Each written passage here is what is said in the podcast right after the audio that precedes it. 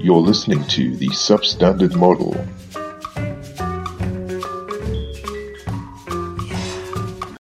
Today we're going to be talking about possibly one of the best examples of why science is just so orgasmic.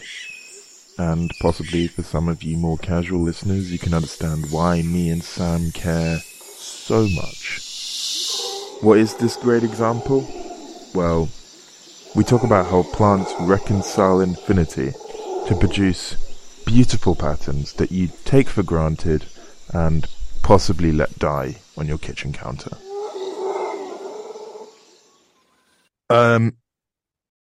This is a fact that most people, I think, know. I know that you know. We used to talk about this when we were in Year 7. If you don't know this fact, shame on you. You've not done enough science research in your lifetime. But also, prepare to enjoy yourself. I had an argument with a person in a church 2 days ago, and this person was like 80 years old. I don't know. I went into a church with a friend, and we were looking at, we saw a donation box, and it said, "Give us money," right? Apparently, it costs $6,000 a year to maintain this church. Sorry, $6,000 a week to maintain this church. I was like, $6,000? Where the fuck is that going? Right, I don't know where $6,000 a week is going, but somehow it's getting paid $6,000 a week out of donations and tax. I guess you have to pay a vicar or something, don't you? You have $6,000 a week. I don't know, printouts.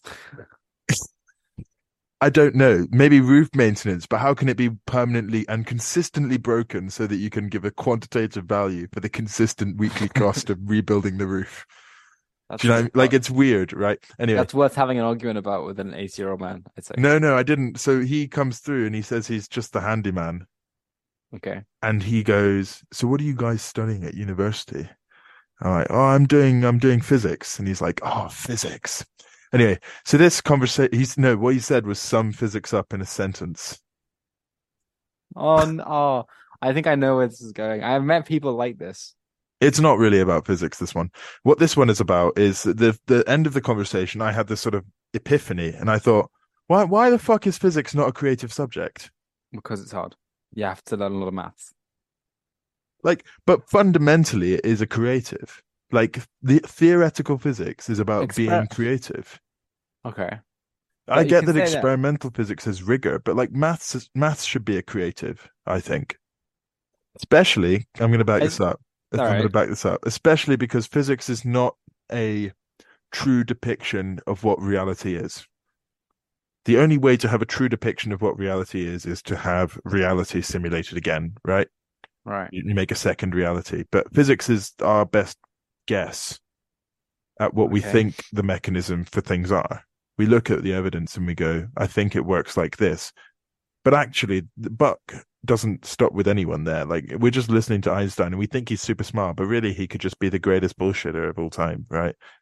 Like, it could just be one spicy lie where he came up with space-time or whatever, but in reality it's something radically different, right? Mm-hmm. Anyway, going with that point, because physics is our theory, I think you can create a theory. Physics is a creative subject. Going with that point, I go, okay, what is the art in physics? When do physicists really tick? And that comes in with Oppenheimer and all that stuff, where you see this giant media thing where people get to see inside the mind of a big physicist guy as Christopher Nolan talks to loads of physicists and he appreciates the way that they view their subject. And it's not a hard number, boring counting thing. It's not accountancy. Physics is radically different. And there's a great quote from the middle of the movie. I don't think you've seen it, Sam. No, because you've just gotten back from South America. But Niels Bohr, who's in the movie, Einstein's in the movie. All the big physicists are in the movie. Really? Yeah, it's a really good movie. Oppenheimer is huge. I know it's big. I know it's. I think Oppenheimer was the first to theoretically propose black holes. So he's like much more than the atomic bomb. Yeah, he's a big physicist. Anyway, so Niels Bohr says Oppenheimer's like, oh, I don't want to go to Caltech. I'm not good at the maths. I don't like the maths. And Niels says, that's the thing me and you have common. Neither of us like the maths. He said, can you hear the music? Right. Right. And the most popular piece of music that Ludwig Göransson has written for this film. And he's the composer. What's the word for that? He made the score. He made the score, and he the music, it's called, I think it's called Can You Hear the Music, or Hearing the Music or something. It's the name of the famous song that everyone associates with Oppenheimer, right? That right. That's Hear the Music or whatever, right? And what I think Niels meant in that moment is more of a, it's not about necessarily getting quantitatively what the right answer to the question is. Like if you get a physics question or a physics conundrum or whatever, right? It's about thinking, oh, it should go there, kind of. Like, if I think about how this process would work, I would imagine it would end up there. That's about hearing the music. It's not about, I have no idea where it will be, so I'm going to add each little individual process and work out each little multiple. And then only at the end do I find where it goes and go, oh, quelle surprise, I did not expect it to go there, but the maths has told me that it does, so therefore it does. The people who are really good at physics are the people who just wishy-washy through the whole thing and go, I think it'll go there, based on the sort of vibes of physics they've gained throughout their life, right? Right. So physics is quite a creative subject. These are quite wishy-washy people coming up with the new ideas. Like Einstein's ideas weren't initially hard science. Neither was the atomic bomb. Neither was, X, Y, Z. Like all of great science, advances come from a wishy-washy person going, what if this was like, it wouldn't it go that way, right? And they've visualized something in their head, or it's some creative imagination they've had, and then they try and get the science behind it and the numbers behind it, but it starts with a creative thought, which is why I thought it should be anyway. So that's the conclusion of the conversation I had with this 80-year-old man that lasted about 40 minutes in this church that costs $6,000 a year to repeat, 6K a week. Right. I keep saying a year because it sounds more reasonable. My fact is, the science is really, really pretty. And one of the most textbook examples of why science is really, really pretty is Fibonacci numbers in flowers. Oh. And that's nice. The one that everyone should know. I love the build up to that. That was great. Because I always say, when you look at the really complicated processes and you go, oh, well, that's just, it's science. It's kind of lots of numbers and whatnot. But really, it's a lot of moving parts. If you look at like a grandfather clock, that in itself is a work of art because of all the complicated pieces. And it's very appreciable for people to go, that's really pretty. But if you look at a flower, people don't necessarily go, that's really pretty. It's only when, if you look at a tree, people don't go, wow. Yeah. Yeah. Right. If you look at a tree or a piece of a worm, a slug. If you look at a slug, you don't necessarily go, that's really pretty. But in fact, there's a lot of really complicated parts, just like a grandfather clock ticking away in there. And only when you understand or sort of are able to visualize each of those components working in harmony do you appreciate the full resultant result of it as like a wow, that is a really beautiful thing. The Fibonacci number with flowers things is basically, I think we all know the Fibonacci series. It's a really famous arithmetic series where each number subsequently in the series is the sum of the previous two numbers. So they'll start with 0, and then they'll do 1 for who knows why. And then after somewhere. Yeah, the 1. And then after 1, you do 1 again, because 0 plus 1 is 1. Then you do 2 because 1 plus 1 is 2. Then you do 3 because 2 plus 1 is 3. You get the rest, 5, 8, 13, 25, 20, 21. 36. 21. Yeah. Oh, yeah, it's 21. It is 21. So there's a series of numbers which goes increasing in value, right? And then there's another number called the golden ratio. And the golden ratio is possibly more significant than Fibonacci in this series, but they're related to each other. They're very connected. I would prefer to call it like a golden ratio, property of plants. I think that's better. And I think it starts with sunflower seeds is a really common example. So if you visualize a sunflower, you've got this big black circle of seeds, and then you've got the yellow flower going around the top. And they want to get as many possible seeds onto the top surface area of the flower. And actually the way that it grows, because it's attached to a stem, is the seeds grow in the middle and then they slowly spread outwards. and their growth pattern is in a spiral pattern. So they'll make one seed and then they'll put another seed behind it, and that'll push that one a little bit further forward. And then they'll make another seed behind that one, and that'll push them round. So you end up spiraling. And the question was, is if you want to create the most evenly distributed seed density, because if you have the most evenly distributed seed density and you have the same size of seed for all seeds, that means you get the most seeds in the area. If you've got really uneven distribution, that means you've got one seed here, and then you've got, like, you're really trying to force some extra seeds in there, and it doesn't really make sense because you're not using this area in between. It's inefficient. So if you're doing a spiral pattern, what's the most even distribution of seeds that you can achieve? Okay. Well, let's start with, you can start with 45 degrees. Let's say we put one seed in, and then the next seed is at a 45 degree angle from the first seed in the spiral. Right. And then the seed after that's a 45 degree angle from that, so, you know, 90 degrees. And you go round. And what happens is it starts as a bit of a spiral because each new seed is actually slightly further out radially. Because you grow a seed, and then it gets displaced as the new seed comes in, and then it gets displaced as the new seed comes in. And that's where the spiral goes. Yeah, okay. But if you start with a 45 degree angle, you get 45 degrees, and you get one and one. Then you get 90. What happens is it starts looking like a spiral for the smaller seed numbers, which works because that's a pretty even distribution of spiral. But actually, as you get to about 50 seeds, you end up with just sort of radial lines that come out in a sort of cross with a cross on the top. It's like a hot cross bun, radial lines. You lose the spiral pattern. Not ideal. So let's say we do 50 degrees. You lose the radial lines, but it's not, you've got big gaps in some areas. If you do 70 degrees, you lose the radial lines as well. Sam, can you think of a way of the radial lines result from when the first seed is here, the next seed's 45 degrees, next seed along is 90 degrees, then, you know, you go all the way round, and then you get to 360 degrees because 45 degrees is a factor of 360 degrees. So it's a repeating pattern. So, you know, after 8 times, you'll end up with the first one again. You'll end up with a seed that stacks behind the first seed that was planted, which is where these lines of these rows of seeds come from, and then the big gaps in between the rows. So can you think of a way of having an angle? And it's a type of number that I'm looking for in an answer here. What type of number can you use such that you will never have a seed stacking in a row behind the next one, so you don't end up with big gaps in between? So you don't want your angle to be a whole number ratio of another number, because then it'll eventually line up. So you want an irrational number, I'm guessing, right? I mean, that was a lovely answer. You just went in straight with the definition of an irrational number.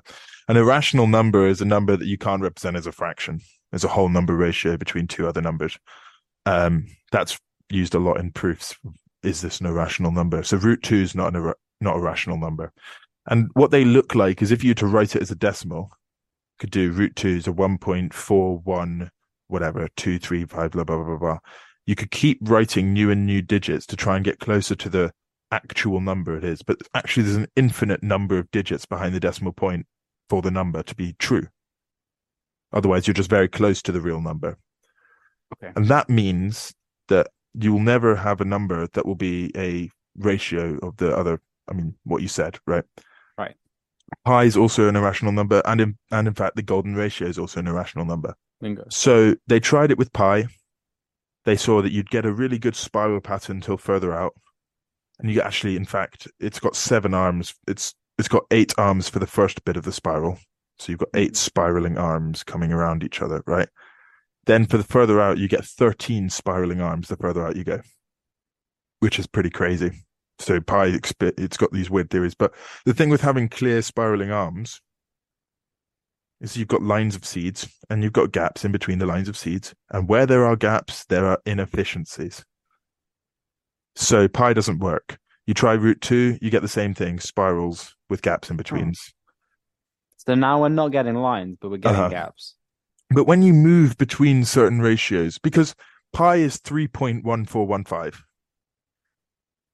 which means that actually when you go round, you get perfect 3 revolutions where it comes round, meets itself again, back to the start. Then you get the 0.1415, 92, whatever, right? Right. All the way to infinity. So the irrational part is actually behind the decimal place, because the 3 is not really relevant, because the 3 is 3 whole rotations. Okay. So what pi is pi is 0.1415. Root 2 is 0.41, right? And what you have here is irrational decimals that sit between 0 and 1. Yes. And as you imagine yourself changing the angle between each, adjacent seed as they come between each other, each adjacent seed, as you change the angle, you start with an angle of 0. So that seed comes out and the other seed comes out and a line behind it, and they sort of spiral in that way, right? Mm-hmm. And then you just get one radial line, right? Then you change the angle and you get 0.1. Look at what that looks like. 0.1415, you try the rational version, you get the 7 spirals. Then you try 0.2, you get slightly different number of spirals, but maybe they're filling in some of the gaps, maybe they're making more gaps in other areas. And you sort of scroll the number all the way through between 0 and 1 in that range. And at one weird number, 0.618, you find them all evenly distributed in perfect concentric spirals, where you can't say one line that you trace from the center outwards is a spiral, and that any other route that you trace is not the real spiral. There's sort of infinite spirals, and that's the golden ratio. And it's a really weird number, because the number of the golden ratio is 1.618, or roughly that, right? Yeah. That's really cool. And the reason it's called Fibonacci is that if you take a 0 angle, so if you imagine putting a compass, those 360-degree circular, protractors, one of those 360-degree protractors over the top of your sunflower seeds, as they're doing this golden ratio where they've distributed themselves all evenly in a sort of spiral way out, right? Mm-hmm. You put a compass and you draw the 0 line across the top, and then you label each one of those seeds that lies on that 0 line. And then you say, okay, well, this was the first one to leave the center, so this one's number 1. The one next to it that lies along the 0 line is the second one that left the center, is also number 2, right?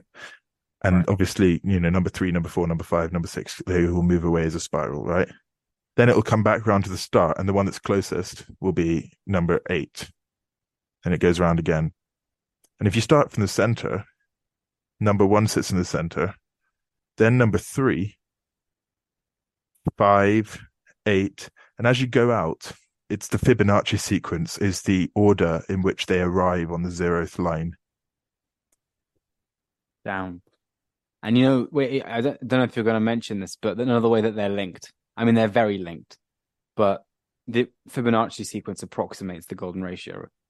Mm-hmm. So let's say the ratio of 1 to 1 is 1. And then the ratio of the next one along, that's 2 to 1, and then ratio of 3 to 2, and then the ratio of 5 to 2. And as you go more and more, the ratio of one number to the one before it, if you were to write it as a fraction, mm-hmm. as you go further along the sequence, that fraction gets closer and closer and closer and closer to the golden ratio. It'll never get there because the golden ratio can't be represented. And do you know how that comes across in the... How does I suspect that as you get further out, the distance to the 0th angle probably gets closer, because you're taking the closest one and it just so happens that it's 8 or whatever. Right, exactly. The golden ratio is good in this spiral pattern because you can create a spiral pattern where something grows from the center outwards, i.e. how all plants grow from the center outwards, right? Whether that's in the ground or if it's in the air, they start in an origin place and they grow away from the origin. That's how growth happens, right? So if you grow in a spiral manner, which means it's not really direction dependent. You don't have to worry about knowing where you are with respect to other stuff. You can just sort of do it on your own, right? If you go in a spiral manner, you want to maximize the distribution of your bits. Because as a plant, you need to collect stuff or spread stuff or have more stuff. So that's why they do it with sunflower seeds. That's why they do it with other leaves. Like succulents, they distribute their leaves in the same thing as the golden ratio. Each new leaf comes in as a golden ratio angle from the previous one. Oh, yeah. Okay. I mean, there's another good reason with leaves as well. I mean, there's all sorts of good reasons why as a plant. So like leaves up a stem as well, they'll be oriented in the golden ratio. And that's because if you have two leaves, if you have one leaf growing here and another leaf growing right up here, that leaf's going to cover all that leaf and it's going to minimize the amount of light it's going to get. Mm-hmm. So you also want to avoid as many cases as two leaves overlapping as you can. Mm-hmm. So that's about density distribution in terms of growth, but also in terms of surface area from the sun as well. Mm-hmm. Like there's and that it also applies when you're growing your seed and you're distributing where the fats are going to go with respect to some of the endosperm cells. Mm-hmm. And it's as growth. A really quick aside that I might edit out depending on how I feel later. Okay. There's a topic in complex numbers called the roots of complex numbers. And because if you have a complex number like 1 plus I, you can find a square root for that complex number. And if you draw that on an Argand diagram, then you can have what it'll find itself in is the angles at which it'll distribute itself in the Argand diagram are the same as if you did 360 degrees divided by the power of the root that you're having. Mm-hmm. So if you're doing a cubed root of a complex number, then you'll find that all of the roots will lie along 120 degrees with each other, right? And if your complex number has a modulus of 1, like i.e. the radius is 1. If your complex number has a modulus of 1, i.e. the roots have a modulus of 1, i.e. the radius is 1, you'll get an equilateral triangle for a cubed root. You'll get a regular pentagon, a regular square, a regular up to, a million degrees or whatever, right? And if you take an irrational root of a complex number, then you get a perfect circle. Because it'll never come back on itself. It'll just create a perfect circle because all the infinite possible roots. There's infinite roots if you do an irrational root of a complex number, which is a really cool thing to think about. Like every possible thing that lies upon the modulus of that complex number, any possible combination of I and real along that modulus, if you times them together by an irrational number, which was the initial one, then you will result in the final answer, which is super dope. Anyway, so you use irrational numbers for stuff that doesn't lay on itself, because if it goes around radially, there's no whole multiple of times that it'll lay exactly on itself. So it's everywhere in nature.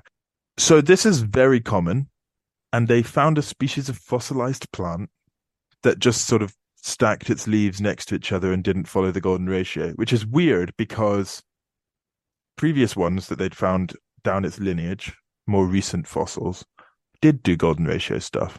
And that's smart because of area distribution. They found taxonomically that these plants way back didn't do it, and in fact arranged their leaves in like straight lines or just in spirals that weren't evenly distributed. So the main part of the fact, I guess, is they discovered a point where plants realized that the golden ratio was a thing and that it was useful. I mean, it gets a bit like there are similar sequences which approximate the golden ratio in different ways. So sometimes you don't always see Fibonacci numbers, you see Lucas numbers, which is a similar sequence that's constructed similarly. And also sometimes you see, like, there are ways where you can get closer and closer. Like, so Lucas numbers appear a lot in gymnosperms. It's like pine cones, which are like a different family of plants to stuff like flowers, which are angiosperms. And often you can see taxonomically how they're finding different mathematical ways to try and get to the golden ratio. Mm-hmm. But sometimes there are obviously cases where it gets weird, and like maybe there's so much sun or so much space or so much resources that you don't need to be at the golden ratio. Like algae just grows, doesn't give a shit. But we've seen... Yeah. But algae is also so small that it's actually almost continuous. Do you know what I mean? Yeah. I know what you mean. There's lots of different things. I just think it's cool that we talk about us being the opportunity for the universe to observe itself. You know, when people mention that, they go, God created us to observe the great creation of his. And it's like, nah, because plants have discovered the golden ratio way before we did. The universe is playing itself out. It's doing all the wonderful, beautiful stuff in and of itself, if you get what I mean. And I think if you drilled into us deep enough, you'd probably find golden ratio quirks in our own brain. I think people would be very surprised. We're not as far away from artificial intelligence as we think. We literally are. I mean, yeah, sure. Artificial just means we made it. Yeah, some people get really scared when considering the idea that there's nothing special about a human brain, it is just like you every other piece of... yeah. You could build it. You could build it perfectly. Yeah. You're good enough. Yeah. Like you are you there in the camera, you are a lump of stuff like every other lump of stuff around you. You're not special. Fibonacci numbers are easier to talk about because they link. It's like bang maths and bang something that we can see and count. Yeah. But also it's not even near the tip of the iceberg, is it? It's just a nice way where we can see it. Well, I just thought it was a really nice example. I mean, imagine what happens when you start talking about orbital resonance and really complex black hole systems. Yeah, there's no way to make a cell divide without having to use mathematics about how things distribute and liquids change and fluids move. And yet it's all been worked out for us. Do you know what I mean? Like the cells are dividing. People get pregnant. Shit happens. It's really pretty. It's why when you look at like wildlife photos, there's sort of an extra oomph from like standard scenery photos. But even in standard scenery photos, crystalline symmetries. I mean, The word for stuff that's pretty comes from looking at stuff that is science. So I think that's true, because when people talk about how to define art, they're always talking about human experience. Yeah, they don't talk about. It's always defined about an expression of human creativity, and I think that makes things easier. But I think you can still. I feel like the appreciation of like science. Like I think it's like I know you were saying physics is a creative subject, right? Like I don't know if I think it's a beautiful subject, and I think there's a level of appreciation that comes with appreciating that kind of thing. But I would say it's a different kind of, that we just don't have a good enough word for it. Mm-hmm.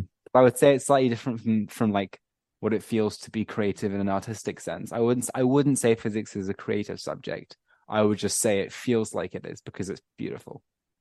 I'm talking about physics being a creative subject as in the initial eureka moments come from people coming up with ideas. I mean, physics existed initially as philosophy. Philosophy was physics, and religion was physics.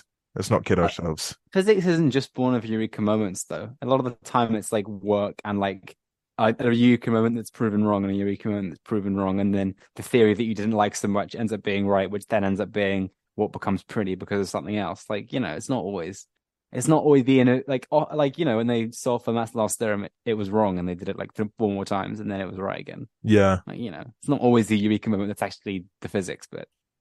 I do find that there are things that people enjoy looking at and there are things that people don't. And physics is not presented from a young age as an enjoyable thing to look at. Yeah. Art really is. Music really is. People love watching TV shows. People love looking at explosions. People love... I think you don't need to understand music to find it beautiful. You need to understand physics to find it beautiful, which is what makes it more difficult. There must be another way. We've got to find a way. I think it's because you need to understand it. I think that's the problem, which is sad. Sort of an elite group of people who are like, no, it's just I get to appreciate stuff that you don't. You know, yeah. In the same way that I'll never be able to appreciate like I won't be able to appreciate music in a way other people can because I don't understand how. That's true. Maybe there's something I'm definitely missing. In the same way that I haven't studied art, but I can still find something in it. It's very hard to find anything in an equation if you don't know what it means. Here's an interesting concept. Humans are inbuilt with the ability to understand music to a high enough level that they can enjoy it. We talked about that in the music episode where, you know, we've got reasons why potentially we're interested in music, but our grasp of physics doesn't really end much further than balls naturally, right? Like throwing balls in the air, right? That's our grasp of physics. I can play football without knowing physics, but really I can't look at a black hole and, you know, negotiate that. So maybe we need to do some gene editing.